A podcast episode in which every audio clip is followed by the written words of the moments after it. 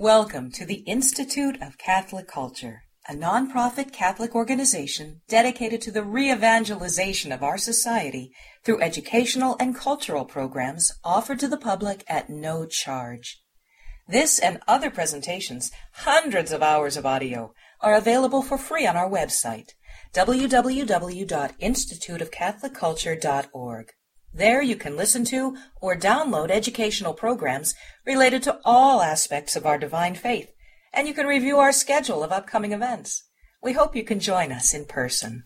Welcome to the Institute of Catholic Culture. If you all would please stand, and Father Scheer is going to give us an opening prayer. Let us begin in the name of the Father, and of the Son, and of the Holy Spirit. Heavenly Father, as this Sunday draws to a close, we thank you for the great gift of the resurrection and our ability to participate in the holy sacrifice of the Mass on this resurrection day, this fifth Sunday of Easter. We pray that you can continue to work in the hearts of all those who believe that gift of transformation so that we may truly be your sons and daughters, witnesses of your resurrection to the whole world. We pray that you send your Spirit upon us and upon our speaker this evening, that through that divine Spirit we might learn the truth, the truth of your work in our history so that we may know your infinite care for us, your tender love for us, and all the wonderful design which you have been working so as to bring the good plan to fruition. We entrust ourselves during this month of May to the hands of our loving Mother, and so we pray together. Hail Mary, full of grace, the Lord is with thee. Blessed art thou amongst women, and blessed is the fruit of thy womb, Jesus. Holy Mary, Mother of God, Pray for us sinners, now and at the hour of our death. Amen. In the name of the Father, and of the Son, and of the Holy Spirit. Amen. Thank you so much, Father. Please join me in welcoming back Dr. Brendan McGuire.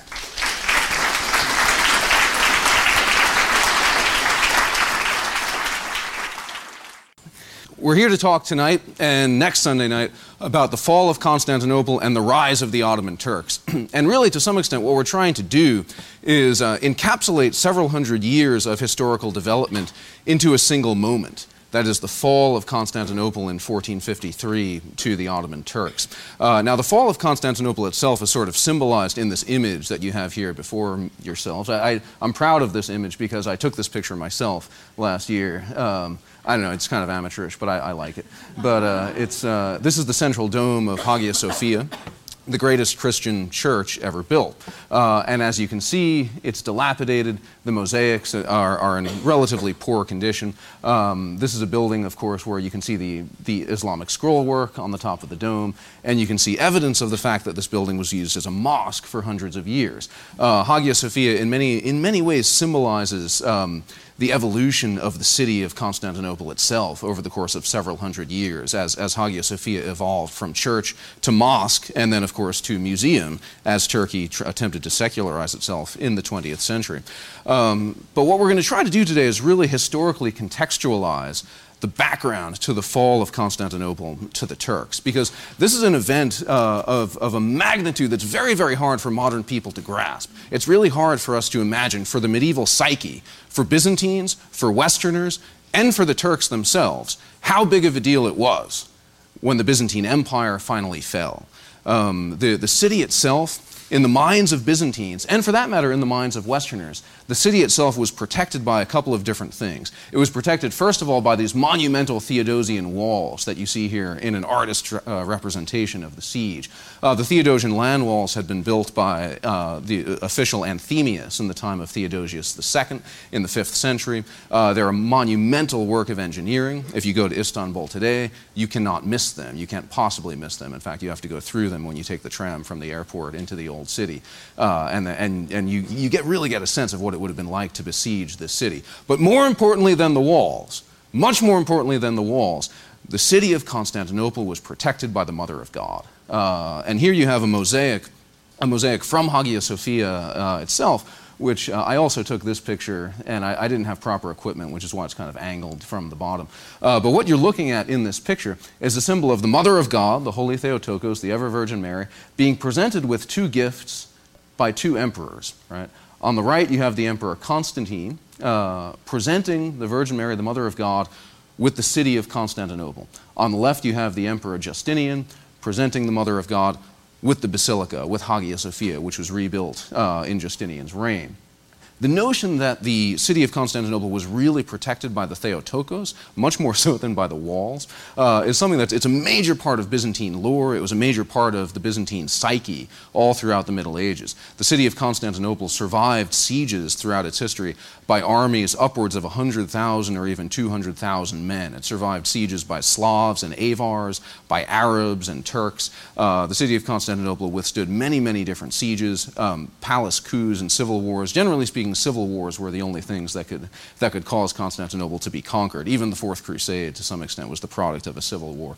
But leaving that aside, the, the walls of Constantinople had never really truly been breached by an external enemy, by an enemy who didn't have some kind of allies within, ever in its history. Right? The city was protected by the Theotokos. And so when the city of Constantinople fell, and it fell in part, as you see here, of course, due to the artillery of the Turks, when the city fell, it was, it was not only the end of an era, it was something that kind of shattered the religious psyche of Byzantines and of Westerners. It was something that brought about tremendous, tremendous soul searching. And for the Ottoman Turks, it vindicated their imperial project. The, the project of empire building that the Ottomans saw themselves as being engaged in was, in their minds, vindicated by their success in besieging this city.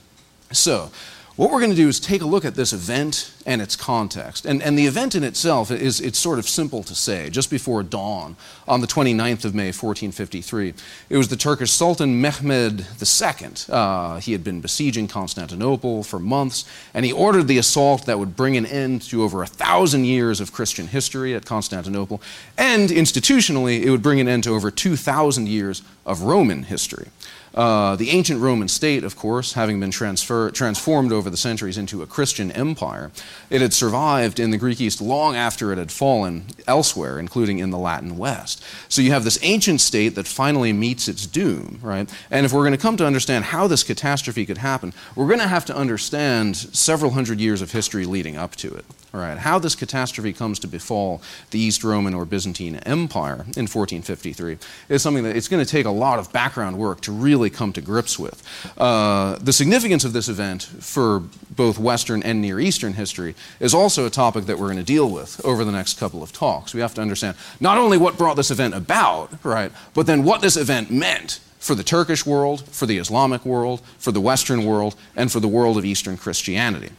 So, we're going to have to deal with a few different things. First of all, these questions. How did, how did these events come to pass? Second of all, what was their significance? And when, we're dealing with these questions, we're going to come up against this idea. It's a major part of the Greek Orthodox psyche to this day that the fall of Constantinople to the Turks in 1453 was the fault of the West.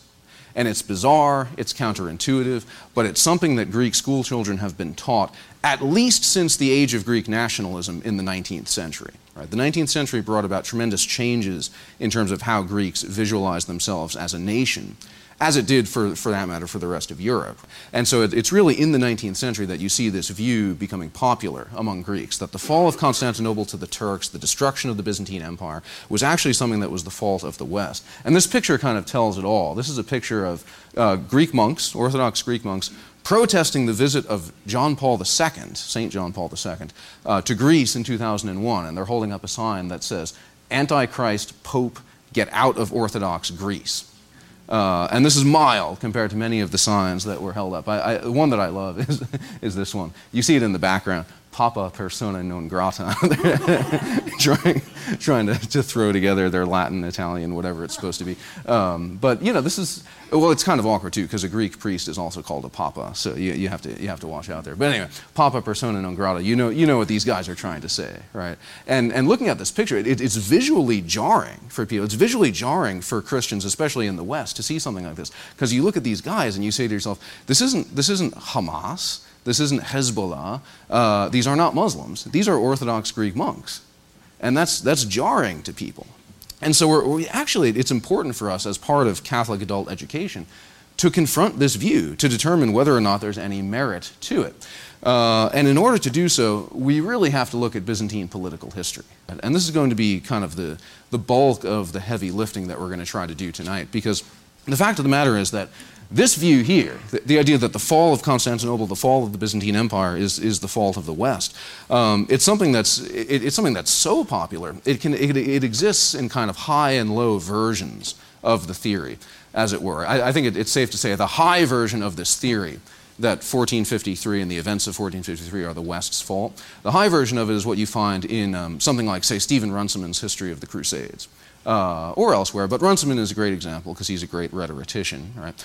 And uh, Run, when Runciman talks about the Fourth Crusade in 1204 and the significance of the Fourth Crusade, he, he says these, 13, these 13th century crusaders, when they sacked Constantinople, they fatally weakened the Byzantine Empire. He even asserts if it weren't for the Crusader sack of Constantinople in 1204, um, the, the Byzantine Empire would have risen uh, to new heights of strength and conquered all the Turks, et cetera, et cetera. It's, it's sort of fanciful, I think, wishful thinking on Runciman's part.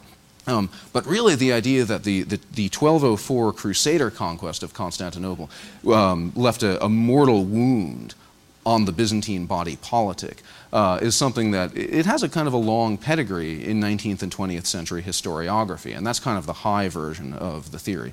The low version of the theory is more what you're seeing here with these monks, uh, where they might have a, a somewhat vaguer understanding of Byzantine history, and they're saying to themselves, any association with Latins, any association with Westerners, it associates us with heretics, it brings down the wrath of God upon us, and in some very vague, very loose sense, they associate the fall of Constantinople to the Turks with the reunion councils of Lyon and Florence that happened in the 13th and 15th centuries, respectively. Right? So, in other words, they say to themselves, wow, we know, in a very vague sense, we know that back in the Middle Ages, uh, we sort of consorted with Latins and we flirted with Latins as a people, and then the Turks conquered us. And so they, there's got to be a connection there. Right? It, it, it, can't, it can't just be by accident that those two things happen.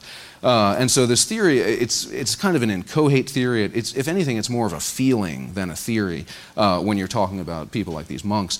Uh, it, but it's something that has wide currency among the Greeks, and it's something that we really, really have to confront. Now, at first blush, this theory is kind of odd to someone who's actually a student of Byzantine history. Uh, and it's odd for a variety of reasons. It's odd given the tens of thousands of Western soldiers and commanders who fought for the Byzantine Empire all through the period of Byzantium's decline from the 13th through the 15th century.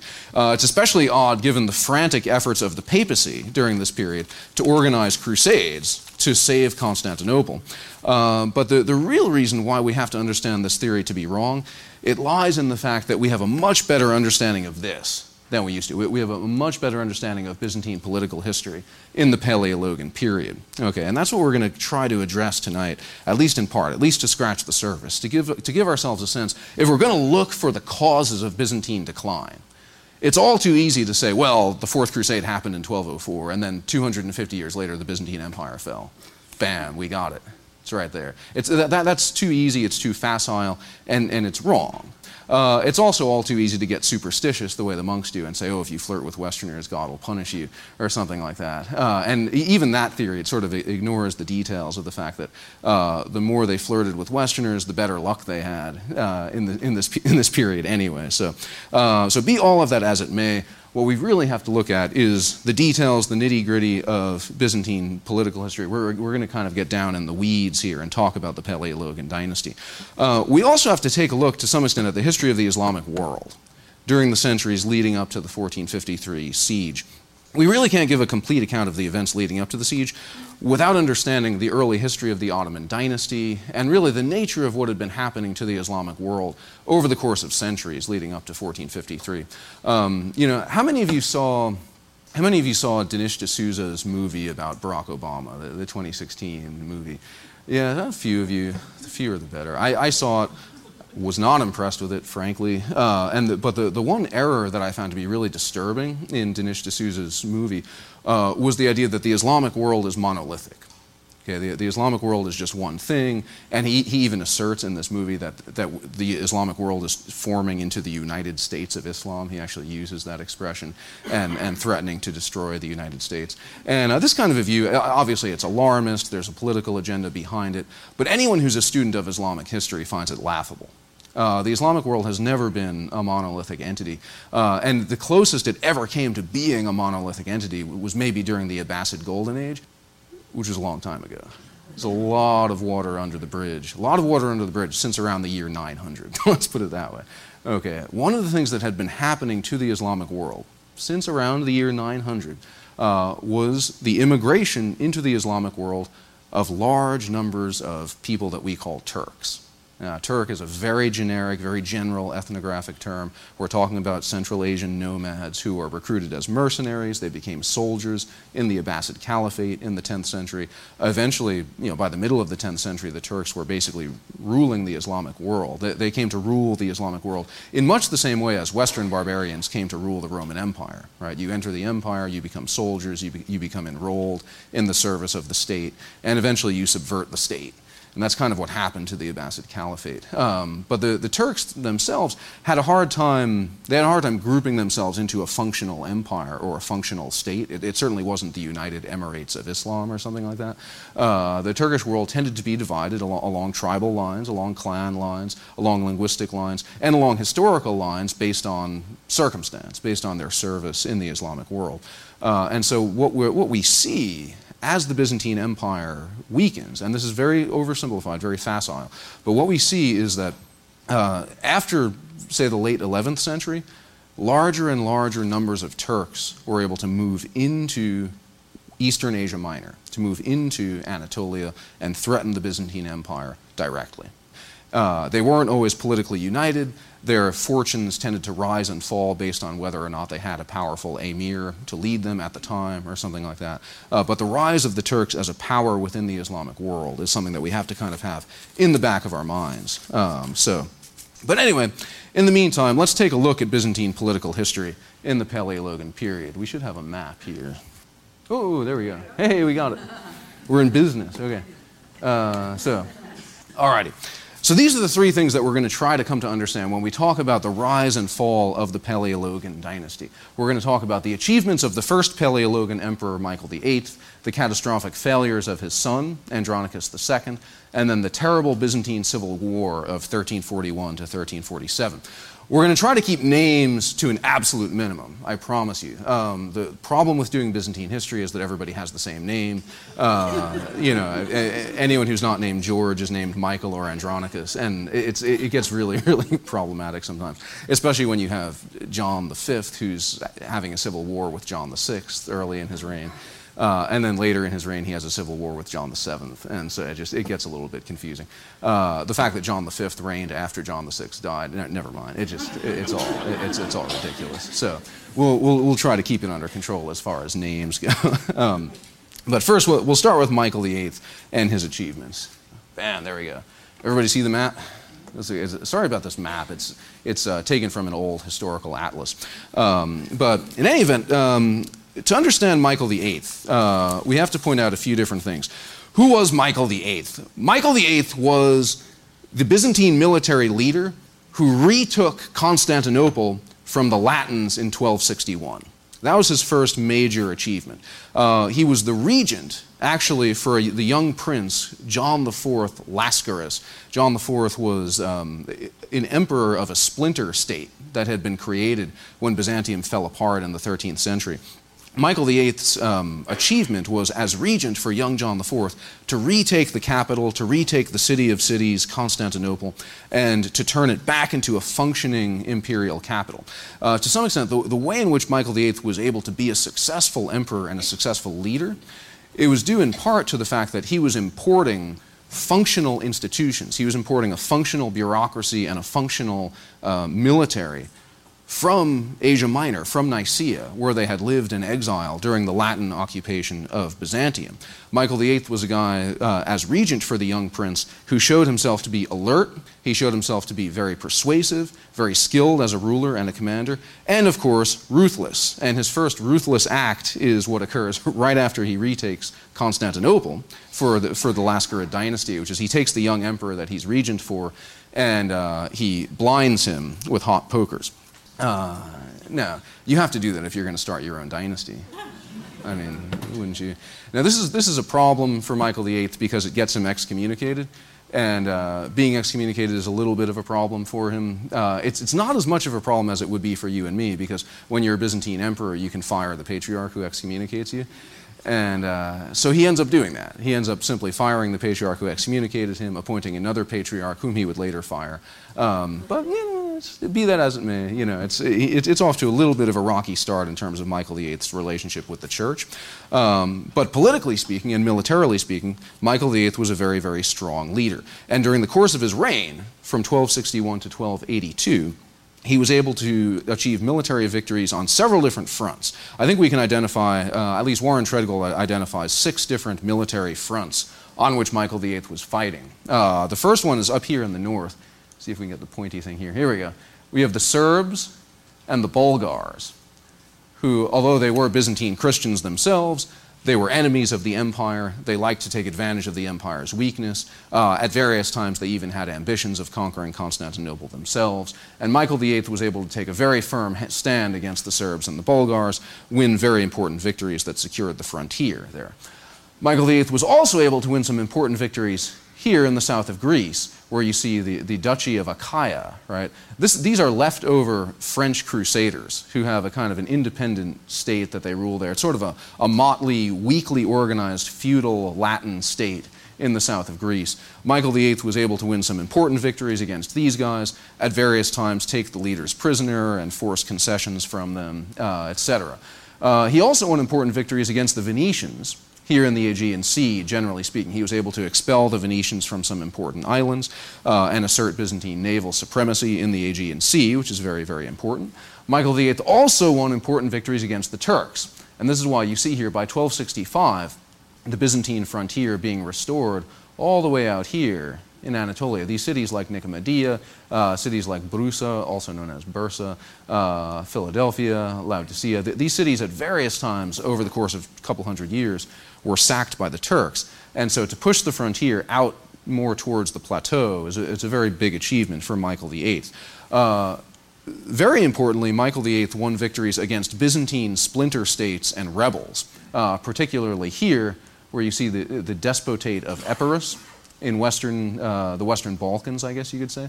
Uh, this despotate was a splinter state that had arisen early in the 13th century. Michael VIII was basically able to turn them into vassals of the empire.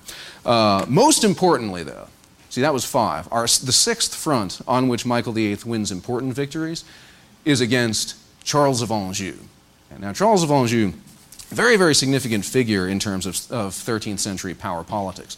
Uh, Charles of Anjou was a younger brother of St. Louis IX of France, of course. Uh, Charles of Anjou was a man of tremendous ambition. He wanted to rule Sicily for himself. And after 1261, Charles of Anjou had ambitions of reconquering Constantinople for the Latins. So now, if, if you're going to reconquer Constantinople for the Latins and you're Charles of Anjou, what do you try to get the Pope to agree to? What do you try to get the Pope to endorse? A crusade, right? Because having the Pope call it a crusade, that's actually the best way for Charles of Anjou to recruit soldiers. He can't, he can't recruit soldiers on the, basis of, um, on the basis of his financial resources or on the basis of his feudal authority, but he could theoretically recruit soldiers if the Pope called a crusade. Now, if you're Michael VIII Palaeologus, do you want a crusade? No. Uh, so if you're Michael VIII, what's the best way to, present a, uh, to prevent a crusade from happening? Reunite the churches and the schism, and then there can't be a crusade. It's a fantastic idea. so Michael VIII is sitting there and he's saying, well, that, this one's easy, right? we, just, we just reunite the churches and the schism. And, and he had a friendly pope in Gregory X who was open to this idea. Uh, the only problem for Michael VIII was that most of his clergy were not open to the idea. This is where he has to fire his second patriarch, actually. Um, and uh, I've actually I, have read Michael VIII's speech to the clergy on the subject of this union with the Western Church, and it's actually a fascinating exposition of the Byzantine religious principle of economia. Economia is a, a, religious principle that is very unfamiliar to Westerners. There's really no analog for it in Catholicism or in Protestantism for that matter. It, it's, it's a principle that we're not really familiar with in the West. Um, but economia, it's basically a, it's a rough way of getting around practical difficulties uh, when morality seems to be getting in your way. Uh, economy, it's a way of saying, well, you know, the rules say this, but under the circumstances, if it's a big enough deal, you could kind of make a strong enough argument. We, we'll just do that. And uh, I, I, I, don't mean to trivialize it. That's basically what Michael VIII says. Right? In, in his speech, speeches to his clergy, where he's trying to persuade them to go along with a, a union with the Western Church, he says, Oh, you know, it's economia we all know that this union is not necessarily desirable, but you got to play ball, and if you can't beat them, join. And uh, so we're going to have a union of churches. Uh, he couldn't really get any senior clerics to go along with this.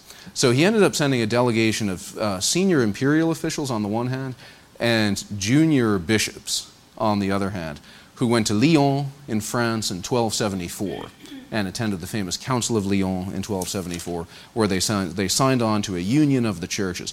Now, this, this is a union in 1274 that eh, we, we have to analyze it in, in a couple different ways for Michael VIII.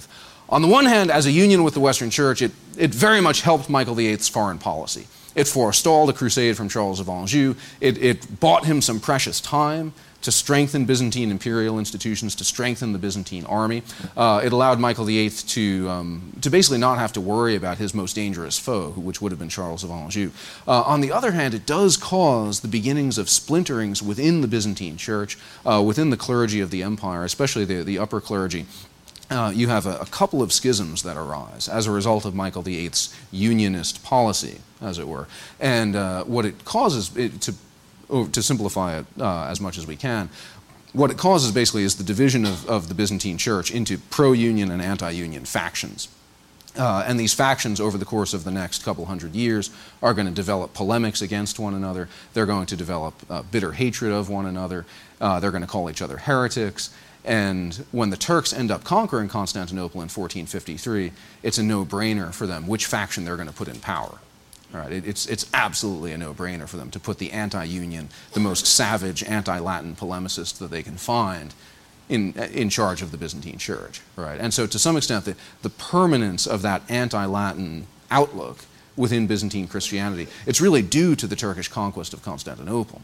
Uh, certainly in the Middle Ages, the, the anti unionist position was not the only position in the Byzantine Church. Uh, its permanence, in part, we're going to see, is due to the success of the Turks. Um, now, be that as it may, I think we can make one final point here about Michael VIII, uh, and that is in reference to the historiographical position that we enunciated before about why were the Turks able to conquer Constantinople in 1453, and, and was it the fault of the Latins? Was it due to the Fourth Crusade that they were able to do this? And we said, no, we're, we're going to show that that's wrong. I think one step towards showing that that's wrong is when you point out that the empire of Michael VIII was far stronger, far more powerful, far wealthier, and far more secure than was the Byzantine Empire that the Crusaders had conquered. Uh, the 12th century empire, the late 12th century empire, the empire of the Angeli, uh, was a Byzantine empire that was incredibly weak. It had been impoverished by a rash of rebellions. Its treasury had been emptied, uh, and its own political dissensions were what had invited the Crusaders to the capital in the first place. The Byzantine Empire, by the end of Michael VIII's reign, is relatively speaking secure, militarily and politically united, uh, with a treasury that, if not overflowing, if not bursting at the seams, the treasury and the budget seemed at least to be able to deal with immediate challenges. Let's put it that way. And so, if you look at Byzantine imperial institutions by 1282, um, th- there's a strength there that you didn't see, say, a century earlier. Uh, and then, right before Michael VIII's uh, death, he, I think he died of happiness when this happened, but the, the, the, Sicilian Vespers actually kicked Charles of Anjou out of Sicily.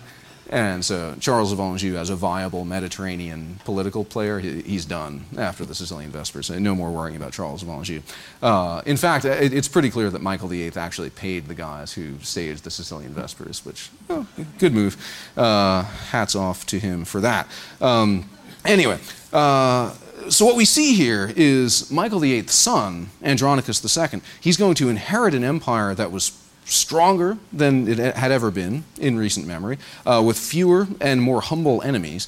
And uh, Andronicus II would make some disastrous decisions uh, that would have serious, serious consequences for the Byzantine Empire. So remember, um, Andronicus II's reign is 1282 to 1328. So, what did Andronicus II do? Why were his decisions so disastrous? Uh, well, number one, he repudiated the Union of Lyon. which to some extent makes sense. The repudiation of the Union of Lyons, based on the internal circumstances of the Byzantine Empire at the time, uh, you know, there were very few high ranking Byzantines who ever liked it anyway. Even the papacy wasn't too hot on the Union of Lyons after they realized how the, the, percentage of the Byzantine clergy that rejected it was so high. Um, and, and in fact, in fact, Michael VIII had ended his life as a, as a man excommunicated by the papacy for a variety of other reasons. Uh, and so he, he was on double secret excommunication because he, but uh, you know, anyway, this, the, the Union of Lyons, uh, Andronicus decides this is basically a, you know, a, a dead letter. And we can't really blame him for that as harshly as we might want to because uh, well, I mean, on the one hand, we can say, with hindsight, hindsight becomes wisdom, we can say the Union of Lyons was very, very hard to make happen. It's very, very easy to dissolve. Uh, restoring it would be well nigh impossible. So you want to try to salvage it as long as you can. And that, that had been Michael VIII's policy. Michael VIII was sort of holding out for changes in papal attitudes, changes in the attitudes of his own clergy, so that he could somehow salvage this, this extremely fragile union of Lyons. Andronicus decided that, that it wasn't worth salvaging, uh, and maybe it's in, in part because the empire that he inherited was so strong. Right? It, it's a decision that to some extent made sense. Uh, so he repudiates the Union of Lyons. This is going to cause him problems in, rela- in, his relations with the West. It's going to cause him serious problems. Uh, he also made a decision that I think, from a practical point of view, from a worldly point of view, is even worse, which is he decided that it would be a good idea to dismantle the Byzantine navy. Now, it, it, sounds weird. Why would he dismantle the Byzantine navy? Why would you do that? Um, Andronicus II was one of these guys who uh, just really didn't grasp the fundamentals of fiscal responsibility, right? He, he sort of looked around for things to cut from the budget, and he thought, oh, Navy, we don't really need a Navy. Why do we not need a Navy? Well, because we have the Genoese. Right? The Genoese occupy the quarter of Galata, just north of the city of Constantinople.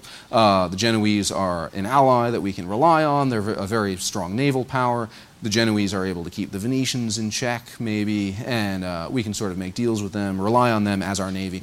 No need for us to have this huge chunk of our budget going towards the maintenance of a navy.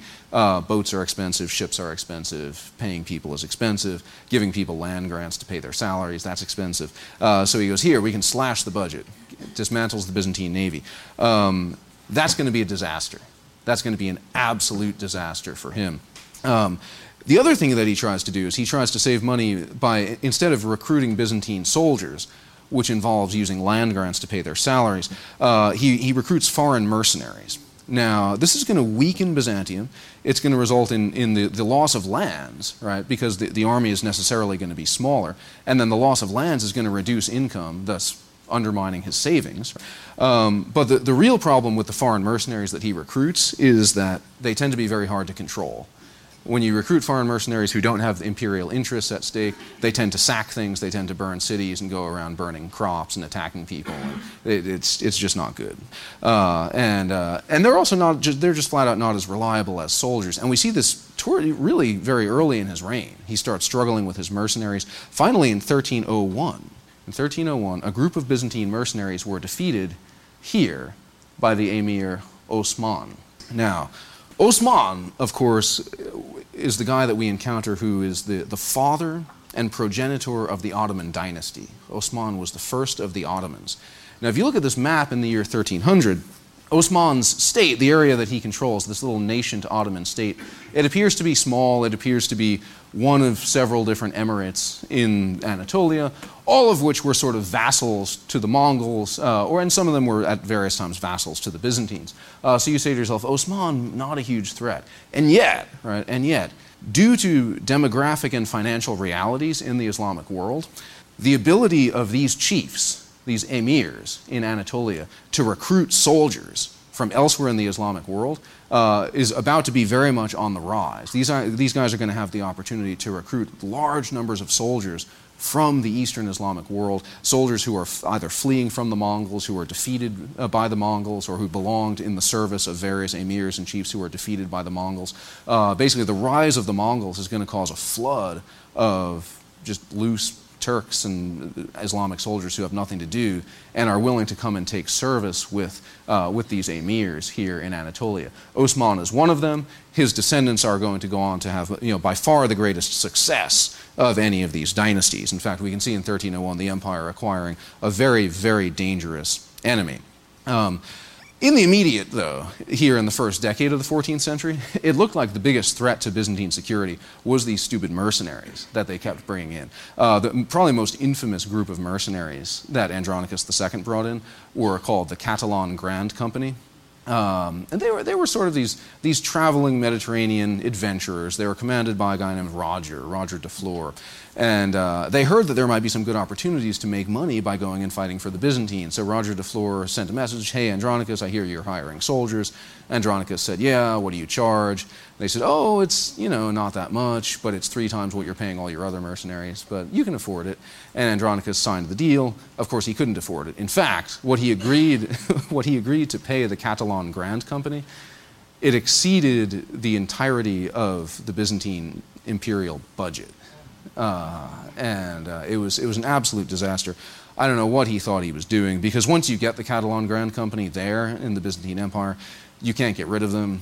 And, uh, and then when you can't pay them and they get mad, they decide to pay themselves. And they go on a kind of a seven year long rampage. Uh, they ended up landing in Greece uh, down here, kind of in this purple area. Uh, around 1310 is where the Catalan Grand Company ended up settling. Uh, they liked it. It was nice countryside, and then we, we sort of lose track of them at that point. Um, Andronicus II also experimented with hiring Turkish mercenaries uh, who were similarly unreliable. And uh, the net result is that by the end of his reign, by the end of Andronicus II's very, very, very long reign, the Byzantine Empire is kind of a wreck. And uh, it, he tries to fix things by increasing taxation. The taxation provokes a civil war. Uh, and Andronicus II's uh, grandson, whose name is Andronicus III, is actually the, the leader of the rebels. Uh, eventually, the civil war is kind of averted by the death of Andronicus II in 1328. Uh, and his grandson, Andronicus III, succeeds him. So it's interesting. The, the situation in 1328 is ominous. And I think what it illustrates for us is that decision making and leadership on the part of Byzantine emperors has a, a, much bigger effect on the fortunes of the Byzantine state than anything that had been done a century earlier by the Fourth Crusade. These guys, especially Andronicus II, inherited vast resources and squandered them. Andronicus II was a thoroughly mediocre ruler at a time when Byzantium really needed a star. Uh, Andronicus III, his grandson, was a little bit more of a star. Uh, he actually had some uh, very important success restoring the Byzantine state after 1328. Most importantly, he reconquered um, Epirus. He reconquered that this area over here in the Western Balkans. Uh, it was a very, very important victory. It won Andronicus III enormous prestige in the minds of the Turks, in the minds of the Latins, and in the minds of his own subjects. Uh, he intimidated the Serbs and the Bulgars into submission, and he also began negotiating for church union. Now, this is where, right, this is where things get really, really dicey for Andronicus III. Um, the theological issues that separated the Latin church from the Greek church by the 14th century had gotten very, very complicated. Um, Greek Orthodox polemics against Latin theology. Uh, it's a tradition that goes way back. It goes back to the time of Photius and even, be, even beyond, back to the time of the Quinisext Council. So it's a very, very old tradition. Um, but for our purposes here, what we see is that the more time goes by, uh, the older the schism gets, uh, the more the issues ramify the more complicated the issues become. And so we see that here during Andronicus III's negotiation for church union. Uh, Andronicus III sent uh, a delegate to kind of talk to the Westerners and also to talk to some Greek theologians about the issues that separate the Eastern and Western churches. And uh, the delegate's name was Barlaam of Calabria. Barlaam of Calabria was, uh, as his name suggests, he was a Greek speaker from the south of Italy subject of the Byzantine Empire. Uh, spiritually speaking, he was Byzantine, and he decides, okay, I, I can be the Byzantine representative at these negotiations because I'm also from Italy and I understand the West. Um, now, Barlaam of Calabria made the mistake of suggesting during the course of some of these conversations that it was really pointless to debate about the procession of the Holy Spirit you know, this is one of these old issues that separates the Latin and Greek churches. Uh, ever since the, the, Carolingian times, the papacy had endorsed the idea of adding the filioque to the creed, saying that, that the Holy Spirit proceeds from the Father and the Son, and putting that in the liturgy. Uh, the Greeks, of course, had always resisted this, and, and it, it, was one of the things that they found particularly galling about Western liturgical practice. Uh, and so, you know, but throughout the Middle Ages, there had been various debates that dealt with a, a lot of issues, not just the issue of putting it in the liturgy, but even the, the theology theology behind it, what, they call, what the Greeks call triadology, the study of the Trinity. And uh, Barlaam of Calabria made the mistake of saying, well, we really can't see God. We really can't know God in this life. And so it, it's kind of pointless for us to be at each other's throats about the procession of the Holy Spirit. I mean, isn't that sort of silly? And uh, this provoked a massive reaction from the Byzantine monastic clergy because the Byzantine monastic clergy believe that you can see God in this life if you pray properly. And the father of this, of this type of spiritual mysticism is known as Gregory Palamas. Gregory Palamas, the great defender of hesychasm. Uh, what is hesychasm? Uh, hesychasm is something I couldn't possibly do justice to in a few minutes up here.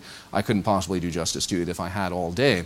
And I think the reason I couldn't do justice to it is because I haven't prayed in the Hesychast tradition. Uh, I think with prayer and spirituality, it's dangerous to try to explain something that, that you haven't experienced yourself. So I, I, my ability to explain hesychasm is limited. Uh, but hesychasm, it was a, it was a monastic, um, ascetic, and mystical practice that had become traditional on Mount Athos, on the holy mountain. And um, what it was was it was basically the idea of attempting to achieve a kind of a union with God through repetitive prayer, specifically through the repetition of the prayer, Lord Jesus Christ, the Son of God, have mercy on me, a sinner. And the monks believed that through the repetition of this prayer and through certain kinds of sensory deprivation, they could come in their mind's eye to see the light that surrounded the Holy Trinity. Now, why is this important in this context? It's important in this context because all of a sudden, hesychasm becomes a political issue. Hesychasm becomes a political issue in the Byzantine Empire, which ends up undermining Andronicus III. It ends up um, playing a major role in fueling Byzantine civil war in the 1340s. It ends, it ends up having a massive impact on the history of the 14th century Byzantine Empire um, because, as, as is always the case in Byzantium, religious orthodoxy is what matters more so than anything. And while you have emperors who are willing to make compromises and flirt with Westerners and dabble in heterodox things, the clergy are always going to be the defenders of orthodoxy as they see it. And so Gregory Palamas, the great defender of hesychasm, he said to Barlaam of Calabria, You're wrong. It's not pointless to debate about the Holy Spirit. It's a good idea to debate about the Holy Spirit. And, and you're wrong that we don't know God because we do know God because we see God when we meditate. And if you don't see God, then you're not meditating right. And Barlaam of Calabria said, Well, what do you mean you see God? You mean the see the, you see the Trinity? And he said, No, we see the light, right? The light that surrounds the Trinity. And, and Gregory Palamas said, this, this light is, it's there. And Barlaam of Calabria said, I don't know what you're talking about. There's three persons in the Trinity. There's a Father, there's a Son, and there's a Holy Spirit. What's the light? And eventually, Barlaam of Calabria ends up accusing Gregory Palamas of believing in a fourth person of the Trinity. Right? And this is partly true because the defenders of hesychasm, they tended to talk about the light as being uncreated. So if it's uncreated, uh, is it God? And if it's not God, then how is it uncreated? Right. It, it's, it's, it sounds kind of arcane. It sounds, I mean, it, to us, to our ears, it, it might sound like an absurd debate. But it was a big, big deal because it was related to these efforts, these ecumenical efforts of Andronicus III, and it was related to the notion of what it means to be an Orthodox Christian. So hesychasm becomes a live political football then in the 14th century Byzantine Empire. Any emperor from this point on in the 14th century, any emperor who is tempted to seek church union with the West, to privilege alliances with the West, with the Genoese or the Venetians, he's going to be opposed by other factions in the Byzantine Empire who can invoke the support of the hesychasts. And that's the simplest way to put it, basically. It's not that these hesychastic monks were interested in taking power and using hesychasm to overthrow emperors. Rather, it's that hesychasm provides a, a, a kind of an impetus right, of popular opinion against flirting with Westerners politically. And this is something that's going to, it's going to weaken the Byzantine Empire drastically. And this is especially the case during the horrible civil war that afflicted the Byzantine Empire between 1341 and 1347. 1341 was the year of Andronicus III's death. And uh, this is a time when uh, oh, this whole debate about hesychasm is just coming to the fore. It's just becoming a public thing at this time. And his successor, uh, his son, John V, was only nine years old. So a nine year old needs a regent. And this is what's going to lead to all sorts of trouble. John V's regent was this fellow here, John Cantacuzenus. Okay, so the two Johns would fight a bitter civil war from 1341 to 1347. Uh, during the course of this civil war, the only winners were the Turks. as you can imagine. This is a time when unity was never more important for the Byzantine Empire, clarity of purpose was never more important for Byzantine emperors, and it's during this period that, that Byzantine political and military fortunes in the Aegean world are going to, going to go into a steep decline. Uh, how does the Civil War start? How do these things ever start? Uh, John Cantacuzene, the regent, was out on campaign. While he was out on campaign, there was a, a little coup back home involving the patriarch, the emperor's mother, and one of the grand dukes. And the three of them formed a regency. Uh, and they got they actually got mobs together. They encouraged urban mobs in Constantinople to ransack the houses of supporters of the Cantacuzenist family and, and to ransack the houses of the Cantacuzenist family themselves. Uh, and so when this happened, of course, John Cantacuzenus naturally recruits an army to come back and, and retake control of the capital. But where does he recruit the army from? He recruits Turks. He recruited Umar of Aydin, who is one of these emirs. Uh, later on, John, Cantacuzenus would also recruit members of the Ottoman family to fight on his side as well to keep it simple, basically, uh, the Civil War drags on for six years, and uh, the Regency in Constantinople, that coalition of the Patriarch, the Emperor's mother, the Grand Duke, and then the boy Emperor, John V, uh, they have a very, very hard time hanging in there in a long war against an experienced commander like John Cantacuzenus. Uh, eventually, the Turks are taking advantage of the Civil War, the Serbians are taking advantage of the Civil War, uh, and what makes things especially dicey for the Regency is that the supporters of Gregory Palamas and the supporters of the Athonite monks and the supporters of Hesychasm all side with John Cantacuzenus. And so the Regency is finally weakened. Um, the, the Cantacuzenites end up digging a tunnel under the walls of Constantinople, coming into the city. I have no idea how they did that, but that's what the sources say. They, they, I mean, maybe they dug a tunnel under a gate or something. If you've seen these walls, you can't dig under them. But uh, they, they somehow tunneled into the city. And when they got in, nobody had the heart to fight them. The Civil War ended in 1347. Uh, but the reconciliation of 1347, it, it's very much an uneasy one. And it, it creates a very, very weak empire which then, as the two Johns rule together from 1347 until 1354, with John Cantacuzenus kind of being the senior partner here, um, things just go from bad to worse. the obvious thing that happens in 1347 is what? Obvious. Western Civ, 1347, what happens? Black Death. Okay. So the Black Death takes a major toll on the Byzantine Empire. It actually takes a much more serious toll on the Byzantines than it does, say, on the Serbs or the Turks.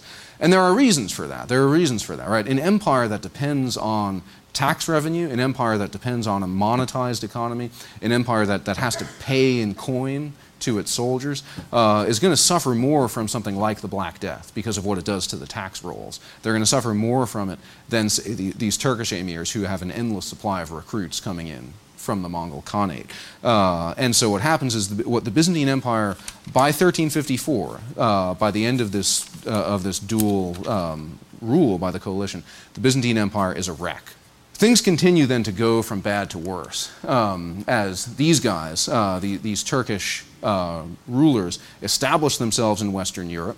Um, you know, by, by the 1350s, they were well established on the European side of the Straits in Callipolis. They were able to expand their nascent Ottoman state across Thrace uh, to actually uh, fight battles against the Serbs and the Bulgars. Oh, that's a terrible map. This isn't showing. Uh, what, that, what, that, I'll skip that slide because it's not really showing up. What that map was, was attempting to show was the fact that by 1385, the Byzantine Empire had been reduced to a couple of cities, a couple of coastal cities.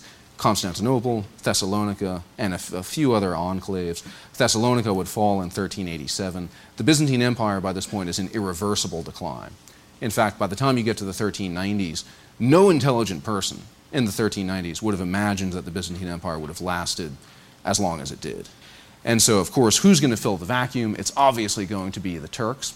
Um, and uh, eventually, what we'll find is that as the Turks surround Constantinople, advances in technology are going to make it so that these walls can no longer keep, keep the Turks out. Artillery is going to play a part in this, and overwhelming numbers are going to play a part in this. By the 1390s, everybody would have felt that Constantinople was, in fact, doomed. So, that's part one. Part two will be next Sunday. All right, so question and answer se- session. We always keep this short. So if you have a question, um, make sure that your question is one sentence long, that it has a question mark on the end, and uh, that it has to do with the topic at hand. So, about what he talked about tonight, if you're wanting to to continue on unto, into next week with his continuation, just hold that question until he gets there. And Dr. McGuire, just make sure that your answers are short enough that I can get in a couple questions, if that's okay. Sounds good. Great. Who's got a question for me? I was surprised, but I gather that the Turks were not the native people in that area. Is that right? The way you were talking, it sounds like there were Turks and then they started moving. It sounded Right. like Turks were some other people that weren't living in this area. Yeah, no, this is the problem in history generally. You become the native people after a while, uh, and uh, I think that's uh, that is true. In, in in modern Turkey, the Turks weren't always there. It wasn't always Turkey. Um, so.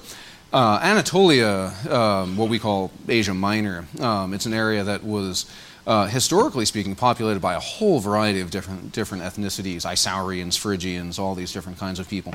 Um, it became more homogenous and more Greek after the Islamic conquests of the Near East. Um, uh, there were a lot of people who were relocated into Asia Minor and Anatolia, especially troops who are given land grants there and stuff like that. So, um, so Asia Minor becomes very much more Greek-speaking and and more, and the Byzantine Empire as a whole becomes uh, a smaller, leaner, meaner, more homogeneous thing uh, in in the seventh century. Um, so yeah, the Turks themselves, uh, it, it is one of these things talking about where people come from. I, I think uh, one of the refreshing things about post-modernity is, is the realization that a lot of the ideas that we had about race uh, in modern times are actually nonsense.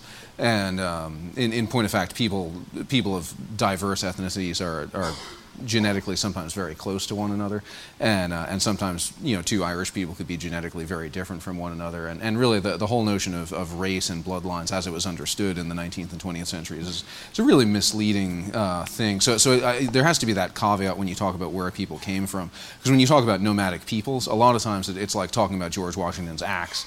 Uh, you know, right, uh, we got three new handles and five new blades over the last 200 years, but it's the original axe. You know, I don't know. It's uh, it, it, what I mean by that is by the time peoples have migrated over the course of centuries um, across many different territories, you've had the amalgamation of different ethnicities and tribes and groups and things into them.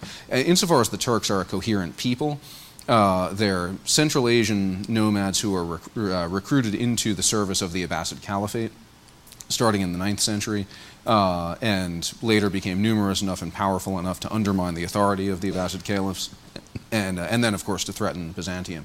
Uh, as far as Byzantine history is concerned, the key date is 1071, which is the Battle of Manzikert, uh, when the, the Seljuk Turks kind of shattered the, the army of Romanos IV Diogenes and were then able to settle in Anatolia. Yeah, apropos the last question, the Turks were the Turks, but who were the Byzantines ethnically? Ethnically, oh, see that that's an even more interesting question. That's actually that, that's a much more interesting question um, because um, during the uh, during the seventh century, uh, the Balkan Peninsula and Greece uh, were settled very very heavily by Slavs, uh, and so I mean. Uh, th- This is why it gets dicey when you talk about ethnicity, right? Um, even later in the Middle Ages, even into the modern period, the, the Balkan Peninsula and, and Greece, you could argue, are heavily Slavic, even in areas where people spoke Greek. Uh, and um, so, what does ethnicity mean at that point? It, it's hard to say. But, um, but basically, yeah, the, the Byzantines were the descendants of the various Greek, Slavic, um, Cappadocian, Isaurian, Phrygian peoples who, who had lived in that region for, for thousands and thousands of years. Uh, you got certain isolated Greek populations, uh, like the, the Pontic Greeks around Trebizond, uh, who were the theoretically the descendants of, of Greek um, colonists uh, from you know, fr- from from the Archaic period, right? You know, so say from from the seventh or sixth century BC, and uh, and when they were moved by the Turkish Republic, when, when Ataturk uh, kicked them out and sent them to Greece, uh, they were told, "Oh, you're being shipped home." And, and this was very puzzling to them because th- this was the only home that they had ever known, even going back hundreds of years before Christ. Uh, so you know, it is. uh, The, the, so it, it's easy to, on the one hand, say the Byzantines were Greek ethnically, uh, but we have to qualify that by saying that the, they're they're more ethnically diverse than that, and uh, no good Byzantine ever would have called himself a Greek. either, because the, the, the word Greek meant pagan. Uh, the, to say that you were a Hellenos or whatever, it, it, it, meant that you were, were a pagan and that you worshipped Apollo. And uh, so they, they, they, wouldn't have called themselves Greeks. The, the only people who used the term Greeks uh, for Byzantines were Westerners who called them Greci, uh, and Byzantine chroniclers who pretended to be Thucydides and uh, pretended to be Xenophon by writing in Attic Greek. And so that they would use the same terms that, that Thucydides or Xenophon would have used. Uh, and it's even kind of comical in the late Middle Ages when you see Byzantine chroniclers who um, they try to circumlocute around using a term like bishop or something like that because Xenophon didn't know what a bishop was or something. And, you know, it, it, it gets kind of odd when you get into that classicizing thing. But really, the term Greek, uh, it, it's not one that Byzantines themselves would have claimed. The Byzantines called themselves Romans. They were Romans, the, the Romaioi, and the Turks called them Rum, and the Arabs called them Rum. Uh, and so, you know, when you had the first Seljuk Sultanate in Anatolia, it was called the Sultanate of Rum which means Rome, uh, because they thought of it as Byzantine territory and therefore Roman. There are a number of, uh, of the different groups on your mm-hmm. on your chart. It would seem to me that they probably didn't trust one another. Uh-huh. Couldn't couldn't a, a, a dynamic or a, a, dominant power sow enough discontent and hate and mm. so forth in there to keep the others fighting each other so that they can pretty much do what they want? Yeah, no, that, that's a great idea. And to some extent, Manuel II Paleologus later on tried to do that. Um, but by that point, Byzantium had already been so weakened that it was kind of irreversible. Uh, it, it's kind of like the, I, I don't know, the, I, they, I saw a headline about irreversible climate change or something like that, that the Antarctic ice is now melting so fast that there's no possible way to stop it, even if we went down there with 10,000 freezers and tried to stop it. But, uh, you know, it, to some extent that happens with, with Byzantium, where at a certain point, institutional decline, political and military decline, and fiscal decline, uh, it becomes, as it were, irreversible um, because there, there no longer is a base for the Byzantine Empire to exist. In fact, the, the walls of Constantinople, those monumental fortifications, they, they give, it, they give the empire uh, a kind of an unnaturally long life in this period. Right? There's no way a normal city would have hung on until 1453 here. Hello, good evening. I have uh, just, uh, I guess, two questions. The first one is more of a confirmation. Uh, you, you did say that the, um, the anti Union faction of the Byzantine Mm-hmm. Uh, while it came to fruition during the uh, uh, once Constantinople fell and the Turks basically took over, but it really it, it began first amongst themselves, correct? Right. The, the division of the of Byzantine Christians into pro-union and anti-union factions, uh, it it really dates to the time of Michael VIII Paleologus. Um, and the, the triumph of the anti unionist faction, the final triumph of the anti unionist faction, it is the Turkish conquest of the city. Uh, the, the, Turks went and they found Gennadios Scholarios, who was um, by far the most prolific anti Latin polemicist, and they made him the patriarch of, of Constantinople. And uh, the Turks saw to it, uh, it, you know, part of their, their protection of the Byzantine Church was that they were heavily involved in selecting the patriarch, and they sometimes executed patriarchs and things like that. Um, and so part of it was to um, to promote that anti-unionist theology among the Byzantines uh, who were subject to them, because that was the one antidote against you know the, the great crusade that they feared coming from the west. Thank you. And just the second question was. Uh, who were the Illyrians during that time? Because I saw the uh, the, the, the map, and it really doesn't show the Illyrians because mo- most of the time before the Serbs came into the uh, uh, mm-hmm. Balkan P- Peninsula, most of the Orthodox churches were uh, Illyrian Orthodox churches, which are now basically uh, uh, been taken over by the Serbs during during that time. Um, I think Illyrian Orthodox Church would be an example of that kind of classicizing nomenclature. Um, Illyrian, it, it, that would be an ancient term for that region.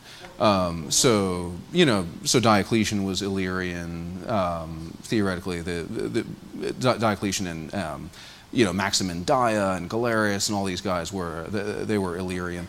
Um, Illyricum in, in the United Empire was, was the crossroads of Latin and Greek culture, basically. So even a guy like Justinian was basically an Illyrian in the sense that he was he was a native Latin speaker, right? Um, now the um, I'm not familiar with the with the idea of an Illyrian Orthodox Church, though. That, that I'm just not familiar with that notion. Uh, I think ethnically speaking, what you would have in the Balkan Peninsula generally there, and, and in what would have been Illyricum, uh, is you would have the descendants of 7th century Slavic immigrants, basically, to that area. So, you know, various kinds of Slavs would have lived there. Uh, you would have had the Hungarian king would have been a major political player in this area. So somebody like Sigismund I, the king of Hungary, had major ambitions in that region.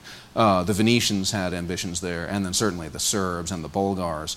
Um, and, and that extends into early modernity, um, even when the Serbs and the Bulgars and people like that were vassals of the Turks.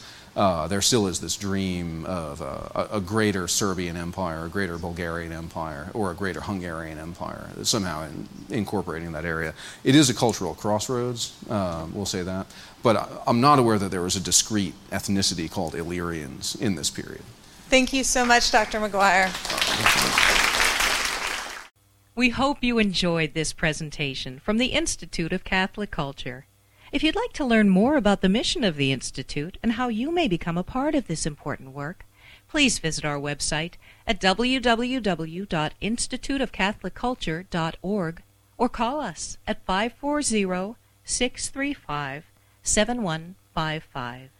And may the glory of Christ Church be ever more manifest upon the earth. St. John the Evangelist, pray for us.